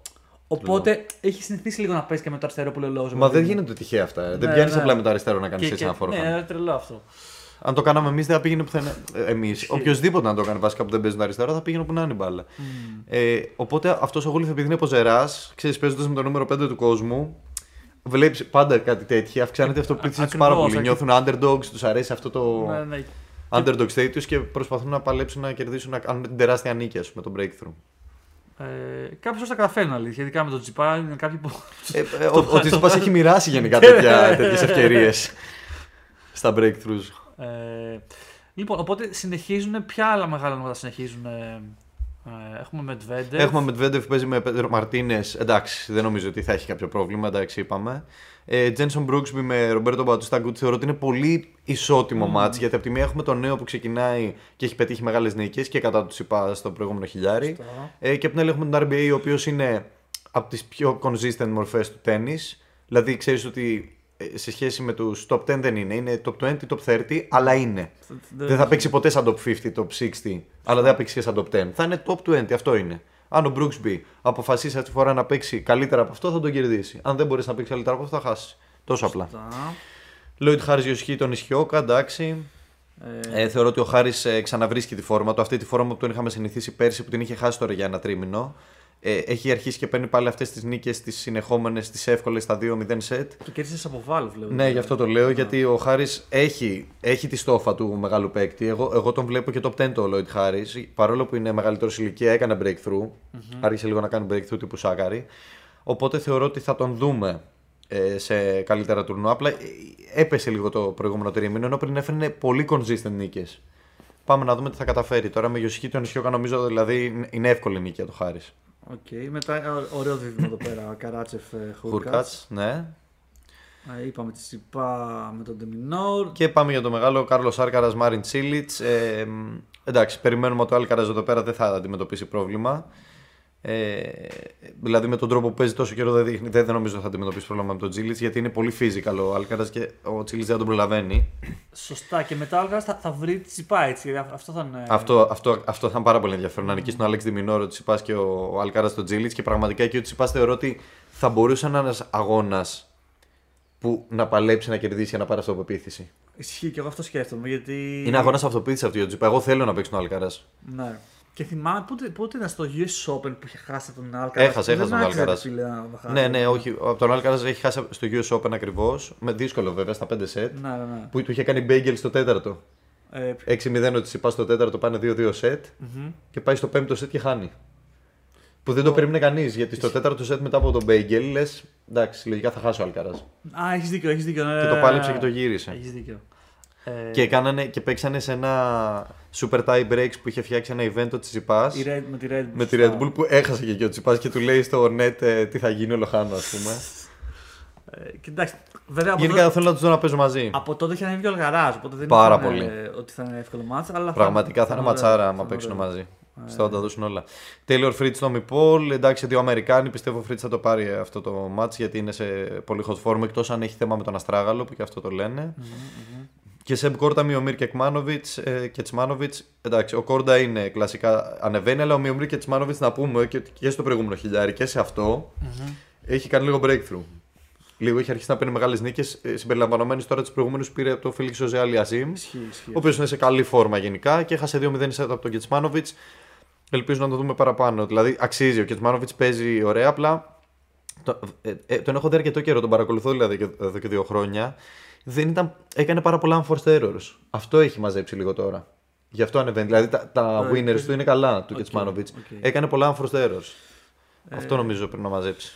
Μ, Το, το tennis series είναι παιχνίδι λαθών, όπως λένε στα άτομα, έτσι. Όχι μόνο. Έχει winners και unforced. Ε, Ρε παιδί μου σου λέει ότι άμα. Είναι και παίρνεις- παιχνίδι νίκης και παιχνίδι λαθών. Ναι, αλλά αν παίρνεις πολύ τα unforced errors, ε, μπορείς να, βελ... να αυτόματα να ανέβεις επίπεδο. Ο- ε, Δεν μα σου λέω ξεκάθαρα. ότι θα γίνεις stop ε, ten παίχτη μόνο με αυτό, αλλά είναι σημαντικό. Ε, Ω, βλέπω τι αφό εδώ πέρα. Καιρό είχα να, να το δω. Αυτή- Ισχύει. Ήταν είχε- ήταν και τραυματι- τραυματίας νομίζω μέχρι κάποια φάση. Ναι, πήρε Σαν μια δείξει. δύσκολη νίκη από τον Μπράντον Ακασίμα. σω επειδή είναι και οι δύο Αμερικάνοι και γνωριζονται Γιατί η αλήθεια είναι ότι έτσι όπω είναι αυτή, σε αυτή τη φάση του Ιαφό και ο Νακασίμα, θεωρούσα ότι θα το πάρει ο Νακασίμα. Γιατί είναι σε καλό φόρμ. Ε, αλλά το πήρε με δυσκολία ο Τιαφό. Και μετά νίκησε και ο Χουάν Μάνουελ Σερούντολο. 2-0 σετ. Και τώρα παίζει ένα δύσκολο αγώνα με Κάσπερ Ρουντ. Όχι, Όχι, με, με πάνω τέτοιο σε, παίζει. ναι. Με Φρανσίσκο Σερούντολο. Νίκησε τον ένα Σερούντολο, παίζει με τον άλλο Σερούντολο τώρα. Έτσι στο Μονφίς, ο Σερούντολο. Αδέρφια νομίζω είναι. Μπορεί να κάνω και λάθος.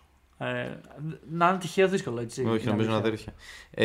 Ε, και έχουμε ένα πολύ ωραίο αγώνα Κάσπερ Ρουτ Κάμερον Νόρι που για μένα είναι πραγματικά, αν με ρώταγες ποιον αντίστοιχο παίκτη θα έλεγα με Κάμερον Νόρι, ποιον θα βάζα δίπλα του σαν ισότιμο, θα βάζω τον Κάσπερ Ρουτ και αντιστοίχως. Θεωρώ ότι αυτό το match-up δηλαδή θα, θα, είναι- θα έχει πρόβλημα για τους δύο. Είναι πρόβλημα. Πάρα είναι κοντά σαν παίκτες. Ισχύει, ήταν ωραίο ματς, ήταν ωραίο ματς. Ε, Κάσπερ Ρουντ, ε, δίνεται τον Μπούμπλικ βλέπω εδώ πέρα.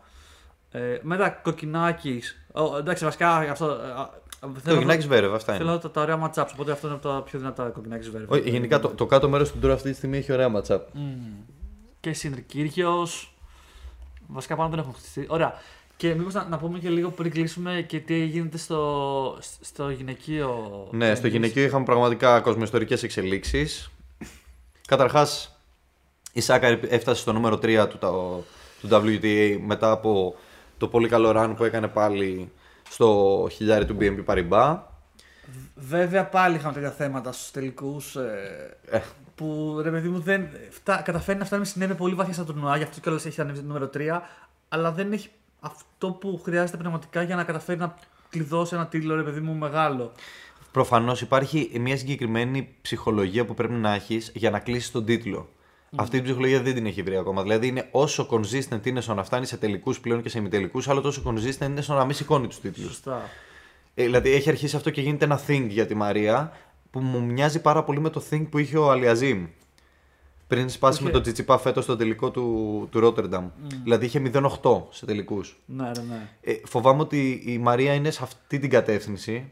Παρόλο που σηκώσει ένα τίτλο το 18, είναι τόσο πίσω βέβαια και ήταν πριν το breakthrough της, οπότε δεν νομίζω ότι το έχει πολύ κοντά σαν ψυχολογία. Αυτό ήταν Να το θυμηθεί. 250. Ναι. ΟΚ. Αλλά ήταν πολύ μακριά, δηλαδή σε ψυχολογία δεν είναι κοντά σε αυτή τη νίκη, σε αυτό τον τίτλο. Ε, ναι, και, σωστά. δεν, και ήταν σε ένα 250 που πλέον η Μαρία παίζει σε τελικούς ε, γκρα- σε ημιτελικούς Grand Slam, έχει παίξει σε τελικούς χιλιάρια. Ακριβώς. Πρώτος τελικός χιλιάρι της με Σβίατεκ. Ε, τον έχασε 2-0 σετ. Δεν, δεν μπόρεσε να το παλέψει. Η Σβίατεκ η αλήθεια είναι σε απίστευτη φόρμα. είναι Ναι, σε αυτή ναι. τη φόρμα που, θυ, που μας θυμίζει την ε, Σβίατεκ που είχε κερδίσει το Roland Garros το 20. Που πήγαινε τρένο, το πήρε όλο μονορούφι. Κάπως έτσι είναι σε αυτή η φάση η Σβίατεκ. Ε, γι' αυτό έχει και ανέβει νούμερο 2. Βασικά τώρα είναι νούμερο 1 στον κόσμο. η Πάμε να Swiatek. πούμε. Ε, ε, Έγινε νούμερο 2 λοιπόν μετά το BNP Paribas, μετά από αυτό το τελικό. Έγινε νούμερο 2 η Σβίατεκ, νούμερο 3 η Σάκαρη. Τεράστιο θέμα για τη Σάκαρη. Βέβαια, αποδεικτέο, του, αποδεικτικό μάλλον, του πόσο χαοτικό είναι το WTA σε σχέση με το ATP, ότι δεν υπάρχει consistency στις γυναίκες που πάρει στους άντρες. Βέβαια, απολύτως λογικό είναι έτσι. Οι γυναίκες σκέψου κάθε μήνα έχουν περίοδο. Αυτό επηρεάζει πάρα πολύ το... Ισχύει αυτό. την απόδοσή τους. Ισχύει αυτό. Ναι. Ε, έχουν τα γυναικεία θέματα, γίνονται μαμάδες. Ε, Ξέρω εγώ, παίρνουν άδειες μητρότητας. Δηλαδή δεν είναι το ίδιο πράγμα. Αλλά ρε φίλε, απ' την άλλη, βλέπεις να είναι νούμερο 3 η δικιά μας Μαρία, που εμείς λέμε τι καλά, τι γαμάτο, πόσο τέλεια. Αλλά κάποιος στο εξωτερικό θα λέει ρε παιδιά, είναι νούμερο 3 μια κοπέλα που δεν έχει 20 τίτλο, ξέρω εγώ. Που έχει ένα 250 από το 18 που δεν είναι καν στα ranking της τώρα, στα, στα, στα ranking points της. Είναι, ναι, αυτό είναι πολύ ιδιαίτερο. Είναι χαρακτηριστικά αυτό του WTA. Δηλαδή, ε, και να θυμίσω ότι υπάρχει περίπτωση ε, στο, στο WTA, δεν- δεν θυμάμαι ποια ήταν η νούμερο 1, οπότε είχε γίνει αυτό το 8, το 9. Ήταν νούμερο 1 μια ταινίστρα που δεν είχε σηκώσει Grand Slam εκείνη τη χρονιά. Ε, Είχε πάει στο νούμερο 1 χωρίς να έχει Grand Slam στα χέρια της. πο- ε, Να σου πω αλήθεια, αυτό μου ακούγεται πιο λογικό από το να, μην έχεις, να είσαι ξέρω, εγώ, νούμερο 2 που θα μπορούσε να είσαι σάκαρη και να μην έχεις πάρει. Ε, πάνω από, ακριβώς. να έχεις πάρει μόνο ένα 25.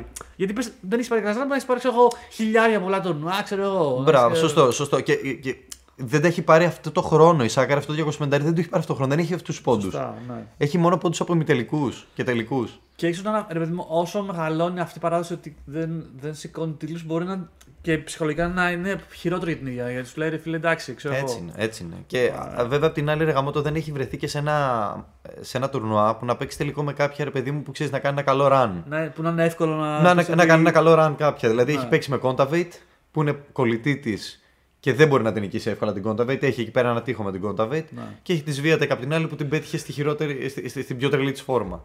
Εντάξει, θα ήθελα να τη δω Τσάκαρ να παίζει ένα τελικό με κάποια. Θα, θα βρει σίγουρα. σι- εντάξει, Νίκησε Μπαντόσα, ας πούμε, στον ημιτελικό. Που η Μπαντόσα ήταν σε τρελή φόρμα. Ναι. Ήταν τρελή νίκη αυτή. Και ήταν και η, η, αυτή που το είχε σηκώσει πέρσι. Ισχύει. Την Μπαντόσα. Γι' αυτό λέμε ότι είναι τελείως πραγματικό. Είναι στο το mindset. Ότι δεν Μπορεί ξέρω- να το κάνει, ρε γάμο. Το, χα, χα- χάνει όλη την ψυχολογία σε τελικούς. Πέρσι τους έχανε σε ημιτελικούς, τώρα τους χάνει σε τελικούς. Ναι. Ελπίζω να μην χρειάζεται να φτάσουμε το 2023 για να παίρνει τους τελικούς. Εντάξει. Ε, ε, α, πιστεύω ότι φέτος θα πάρει ένα τίτλο. Δεν ξέρω τα. Και εγώ ρε ε, γάμο. δεν Δηλαδή, γίνεται. να- ε, εγώ θα, θα έλεγα να ήμουν ο coach της. Ο, ο, 25 Tom Ford θα, ναι. θα την έστελνα σε 250. Σε challenger λέει. Σε challenger. για, για να πάρει τίτλο. Ε, όχι, όπως και να έχει πολύ μεγάλο έτσι. Δηλαδή έχει φτάσει στο, ο- στην ίδια θέση που είχε ο Τσιπά στο αντρικό θεωρητικά. Έτσι. ναι. Τώρα ε, να πούμε ότι είχαμε και την, ε, την, τη βόμβα από την Ashley Barty. Αυτό ήταν το τεράστιο θέμα που ζήσαμε στο WTA μετά από, τώρα, που- ε, από το Indian Wells. Από το, B- ε, από το, ε, τώρα παίζει το BNB Paribas. Ε, μ, η Μπάρτι ανακοίνωσε με post στο Instagram ε, που είχε ένα βίντεο τέλος πάντων συνέντευξη από μια φίλη της ταινίστρια ε, μ, που ανακοίνωσε ουσιαστικά ότι σταματάει το τέννις σε ηλικία 26 ετών Ούτε καν τα έχει κλείσει δηλαδή, 25-26. Πολύ μικρή, σε- σε- ενώ έχει κατακτήσει Grand Η καταξύ Slam. Grand Slam είναι στο νούμερο 1 και στο νούμερο 1 με διαφορά. Ε, η ταινίστρια που. Αν, α- αυτό που λέμε για το χαοτικό κομμάτι του τέννη είναι η μόνη που δεν το απαντά. Είναι consistent, είναι ξεκάθαρη, είναι το νούμερο 1. Ναι. Οι Όλε οι άλλες τενίστριες ε, τη βλέπουν σαν ένα τεράστιο εμπόδιο. Ή, μια τενίστρια, φίλε, που θύμιζε Τζόκοβιτς σε αυτή τη φάση Ισχύει, πέρσι. ισχύει. Τον Ακλόνητο. περσινό Τζόκοβιτς τον ακλόνητο ακριβώς. Τον δεν χάνουμε τίποτα. Και ανακοινώνει ότι φεύγει. Ε, παράλληλα υπάρχει η σχέση της η γνωστή με, τον, ε, με ένα διάσημο παίκτη γκολφ. ΟΚ. Ε, παίζει πολύ κρίκετ η ίδια, παίζει και γκολφ. Και θεωρώ ότι αυτό που κάνει το κάνει τόσο για να φτιάξει οικογένεια με τον άνθρωπο αυτόν στην Αυστραλία, όσο και για να ασχοληθεί με άλλα αθλήματα, ας πούμε, γιατί θεωρητικά της τελείωσε. Της τελείωσε το τέννη, της τελείωσε όλο αυτό. Έφτασε εκεί που ήθελε, κατάφερε αυτά που ήθελε. Ναι, πήγε το Σιλβέροβιο. Ε, να πούμε ότι στα 18 της είχε σταματήσει για 1,5 χρόνο. Ναι, τώρα εκεί δεν ξέρω τι είχε, είχε σταματήσει. Φαντάζομαι όχι, ήξερε ότι θα είχε ξαναγυρίσει. Δηλαδή δεν νομίζω να σταμάτησε να λέει. Δεν, ξέρετε, δεν λε στα 18 σου τελειώνει την καριέρα μου. του πούστη. Όχι, εκεί το έχει ανακοινώσει και η ίδια σαν sabbatical. Ότι Α, κάνει Αυτό που break, κάνουν οι ναι. Αμερικάνοι πολύ και οι Αυστραλοί, ότι δηλαδή Ναι. ε, μετά το σχολείο παίρνουν 1,5 χρόνο για να γυρίσω τον κόσμο, να δω πράγματα, να πάρω εμπειρίες. Γιατί για πούμε, μπορεί να είναι 18, αλλά προφανώς μια επαγγελματίας παίχτρια μπορεί να έχει 10 χρόνια καριέρα θεωρητικά στα 18 της από πίσω της. Ε, να- που πέσει το τουρνουά non-stop από 8 χρόνια μέχρι τα 18 τη. Οπότε ήθελε, ίσως να ήθελε να break, ξέρω εγώ, μέχρι να ξεκινήσει πάλι το, το βαρύ. Ξέρεις τι, μου, φαίνεται ότι, Πρόγραμμα. μου φαίνεται ότι αυτό που κάνει η Μπάρτι είναι ένας τέλειος αστερίσκος στο, στο, στο τενιστικό στερέωμα. Το, και το γυναικείο και το αντρικό. Ούτε στο αντρικό το κάνει κανείς αυτό που κάνει η Μπάρτι. Αυτό που κάνει η Μπάρτι θέλει κότσια. Δηλαδή να, να ζεις τη ζωή σου παράλληλα και να μην, είσαι, να μην γίνεσαι define μόνο από το ότι είσαι ένας πολύ καλός τενίστας. Σωστό. Αυτό ε, δεν ξέρω, μου αρέσει πάρα πολύ αυτό που κάνει η Μπάρτι. Δηλαδή, ΟΚ, είμαι νούμερο ένα τενίστρια. Δεν είμαι μόνο αυτό. Η Ashley Μπάρτι γουστάρει να παίζει και γκολφ, γουστάρει να αράζει με την παρέα της. Δεν γουστάρει όλη την ώρα να φεύγει να γυρνάει όλο τον κόσμο για να παίζει τέννη. Θέλει να κάνει και άλλα πράγματα μαζί. Γιατί είμαι υποχρεωμένη να ζω όλη μου τη ζωή γύρω από το τέννη. Μπορώ να ζω ένα κομμάτι και να μην είμαι το νούμερο ένα. Μμ, ακριβώς. Σε αυτή τη φάση προφανώς αποφάσισε ότι αυτό, αυτό τη μεσοβέζικη λύση δεν θα τη δώσει. Είπε σταματάω. Για μένα, όπως και πολλές άλλες που είχαν ανακοινώσει στο παρελθόν ότι σταματάνε και ξανά ήρθανε, πιστεύω ότι κάποια στιγμή θα ξανάρθει γιατί είναι μικρή. Δηλαδή, ναι, μπορεί να πέρασε 5 χρόνια που λέει ο λόγος. Και, σε πέντε χρόνια θα μπορούσε να παίζει πραγματικά. Ναι, και να τους κατουράει ο Θεωρώ, θεωρώντας ότι επειδή αθλητικά φαίνεται ότι θα ασχοληθεί και με άλλα σπορ, θα κρατήσει, Να. θα κρατήσει τη φόρμα της και τη φυσική της κατάστασης. Πιστεύω ότι θα συνεχίσει να παίζει τέννη, γιατί το αγαπάει πολύ. Οπότε δεν μου είναι καθόλου απίθανο να το δω ξανά να γυρνάει στο τέννη όταν πια θα το έχει ξανά ανάγκη να γυρίσει εκεί. Και, και εγώ πιστεύω ότι σε κάποια φάση, ξέρεις, ε, όταν ε, κάνει αυτό το κενό θα το της ξαναλείψει. Πάντως μέχρι, μέχρι εκείνη τη φάση οι υπόλοιπε ταινίε θα έλεγα ότι χαίρονται λίγο που φεύγει. Κοίτα να δεις, όλες ανεβάζανε, α- ανεβάσανε τα δακρύβρεχτα post για την ε, απώλεια της Μπάρτι από το WTA. να. Ότι ήσουν απίστευτη, ήσουν η καθοδηγήτριά μας, η μεγάλη ταινίστρια, αυτή που βλέπαμε, ξέρω εγώ, look up του και τέτοια. Αλλά πολλές κάνανε και την πλάκα μετά ότι χαίρομαι που την επόμενη φορά που θα σε δω θα είναι εκτός tennis court. ναι, γιατί όντως ήταν. Γιατί τώρα- μέσα στο tennis court ε, μοίραζε beatings, ας πούμε. Δεν, Ήταν ε, φόβος και δρόμο. Φόβος Ναι. και δρόμος. Ε, Οπότε νούμερο ένα πλέον η Sviatek. Είναι 20χρονη μικρούλα, πολύ καλή φιλέ. Η τύψα, εντάξει, και αυτή Εντάξει, θα. πολύ ξεκάθαρη. Καλή φόρμα, καλό παιχνίδι. Έξυπνη πολύ στο πώς Έξυπνη, ε, πεισμα, πολύ πείσμα, πολύ δύναμη. Ξέρει να διαβάζει τον αντίπαλο και να παίζει αντιστοίχως. Βέβαια, αυτό ήταν το, το, το, το, βασικό thing της Μπάρτι, ότι διάβαζε τον αντίπαλο και ήξερε να προσαρμόζει το παιχνίδι της αυτόν. Αυτό η Σβίδεκ δεν το κάνει τόσο, αλλά έχει πολύ ομή δύναμη. Που αν, όταν είναι στις μέρε της πραγματικά να παλ... ε, ε, δεν δεν μπορείς να την παλέψεις, δεν μπορείς να την νικήσεις. Είναι στο νούμερο 1. Η Σάκαρη θα πέσει λίγο, δεν θα πάει νομίζω στο νούμερο 2 γιατί Έχασε είχε, κιόλας. έχασε κιόλας νωρίς στο, στον Παριμπά από, την, ε, από τη Βραζιλιάνα, τη Μάια. Στο Μαϊάμι βασικά. Ή στο... Όχι στο Μαϊάμι. Α, ε, στο Μαϊάμι, συγγνώμη, ναι. Στο Μαϊάμι έχασε νωρίς. Ε, μ, αλλά μέσα στο. Εντάξει, απλά θα είναι στο top 5, φαντάζομαι, η Σάκαρη. Ναι, εντάξει, αυτό τα πάνω Και κάτω είναι... τουλάχιστον για τη Σάκαρη χαίρομαι πολύ γιατί έχει πάει πάρα πολύ καλά σε μια περίοδο που θεωρητικά δεν είναι η περίοδος της. Δηλαδή η Σάκαρη, το, το βασικό κομμάτι στο οποίο ξέρουμε ότι είναι πάρα πολύ καλό είναι το χώμα. Μμ. Και το, έχει πάει πάρα πολύ καλά πριν το χώμα. Οπότε φαντάζομαι τώρα με την αυτοπίθηση που έχεις πάρει θα πάει να σηκώσει κάποιο. Γι' αυτό ρε, και εγώ αυτό σκέφτομαι. Δηλαδή στο χώμα δεν μπορεί να με σηκώσει ένα τουρνουά τώρα. Δεν γίνεται. Μια μαδριτούλα, ρε Κάτι μικρό, λίγο να το στήσουμε. αν Ε, δεν γίνεται. κάτι, Λίγη, ρε, παιδί, μια μια ψυχολογία, μαδρίτη, ναι. Να κάνουμε τσοτάκι, κάνει. Ένα RG, κάτι. Ε, Ωραία, λοιπόν, πάνω κάτω αυτά, θα λέγα και ότι ο Σάκα έχει κάνει ένα, ένα, ένα καλό. Έχει πάει πολύ καλά. Ναι. Είχαμε καιρό να το δούμε να πηγαίνει τόσο καλά και είναι, είναι πολύ. Και μάλιστα, να πούμε ότι στο Μαϊάμι δεν έχασε μόνο η Σάκαρη. Έχει χάσει όλο, όλο το πάνω, top seed. ναι. Είναι τρελό, έχω χάσει όλες. θα του σηκώσει το χιλιάρι κάποια άκυρη πάλι και θα ανέβει στο top 10. Και Ελπίζω αυτό, να είναι ο Σάκα αυτή. και αυτό που λέγεται το Σάκα είχα δει ότι σε ένα βιντεάκι που είχε, πάει στο, είχε κάνει πράξη μαζί με τον κύριο και καθόταν κάτω κλανδών και έβλεπε το σερβίς του κύριου, ρε παιδί μου, για να αντιγράψει ξέρεις, και αυτή όσο μπορείτε την ε, τεχνική του. Τη δύναμη με την οποία φεύγει η μπάλα. ρε Ναι, παιδί που μου, στα την κάθα- ομνή δύναμη. Και ίσως να έχει αποδώσει κιόλας. Ίσως πάντως ο κύριος ανέβασε Ναι. post για τη, στη νίκη της την προηγούμενη και λέει τελικά τα μαθήματα έπιασαν τόπο. Θεός, Θεός. Ε, Τέλεια. Άρα έχουμε για τις επόμενες εβδομάδες καλύπτουμε το χιλιάρι μας και μετά μπαίνουμε στο στο clay court. κομμάτι season, season. Που και αυτή είναι πολύ ωραία. Ε, οπότε ναι. Cool, cool, cool, cool, cool. Bye bye. Bye bye.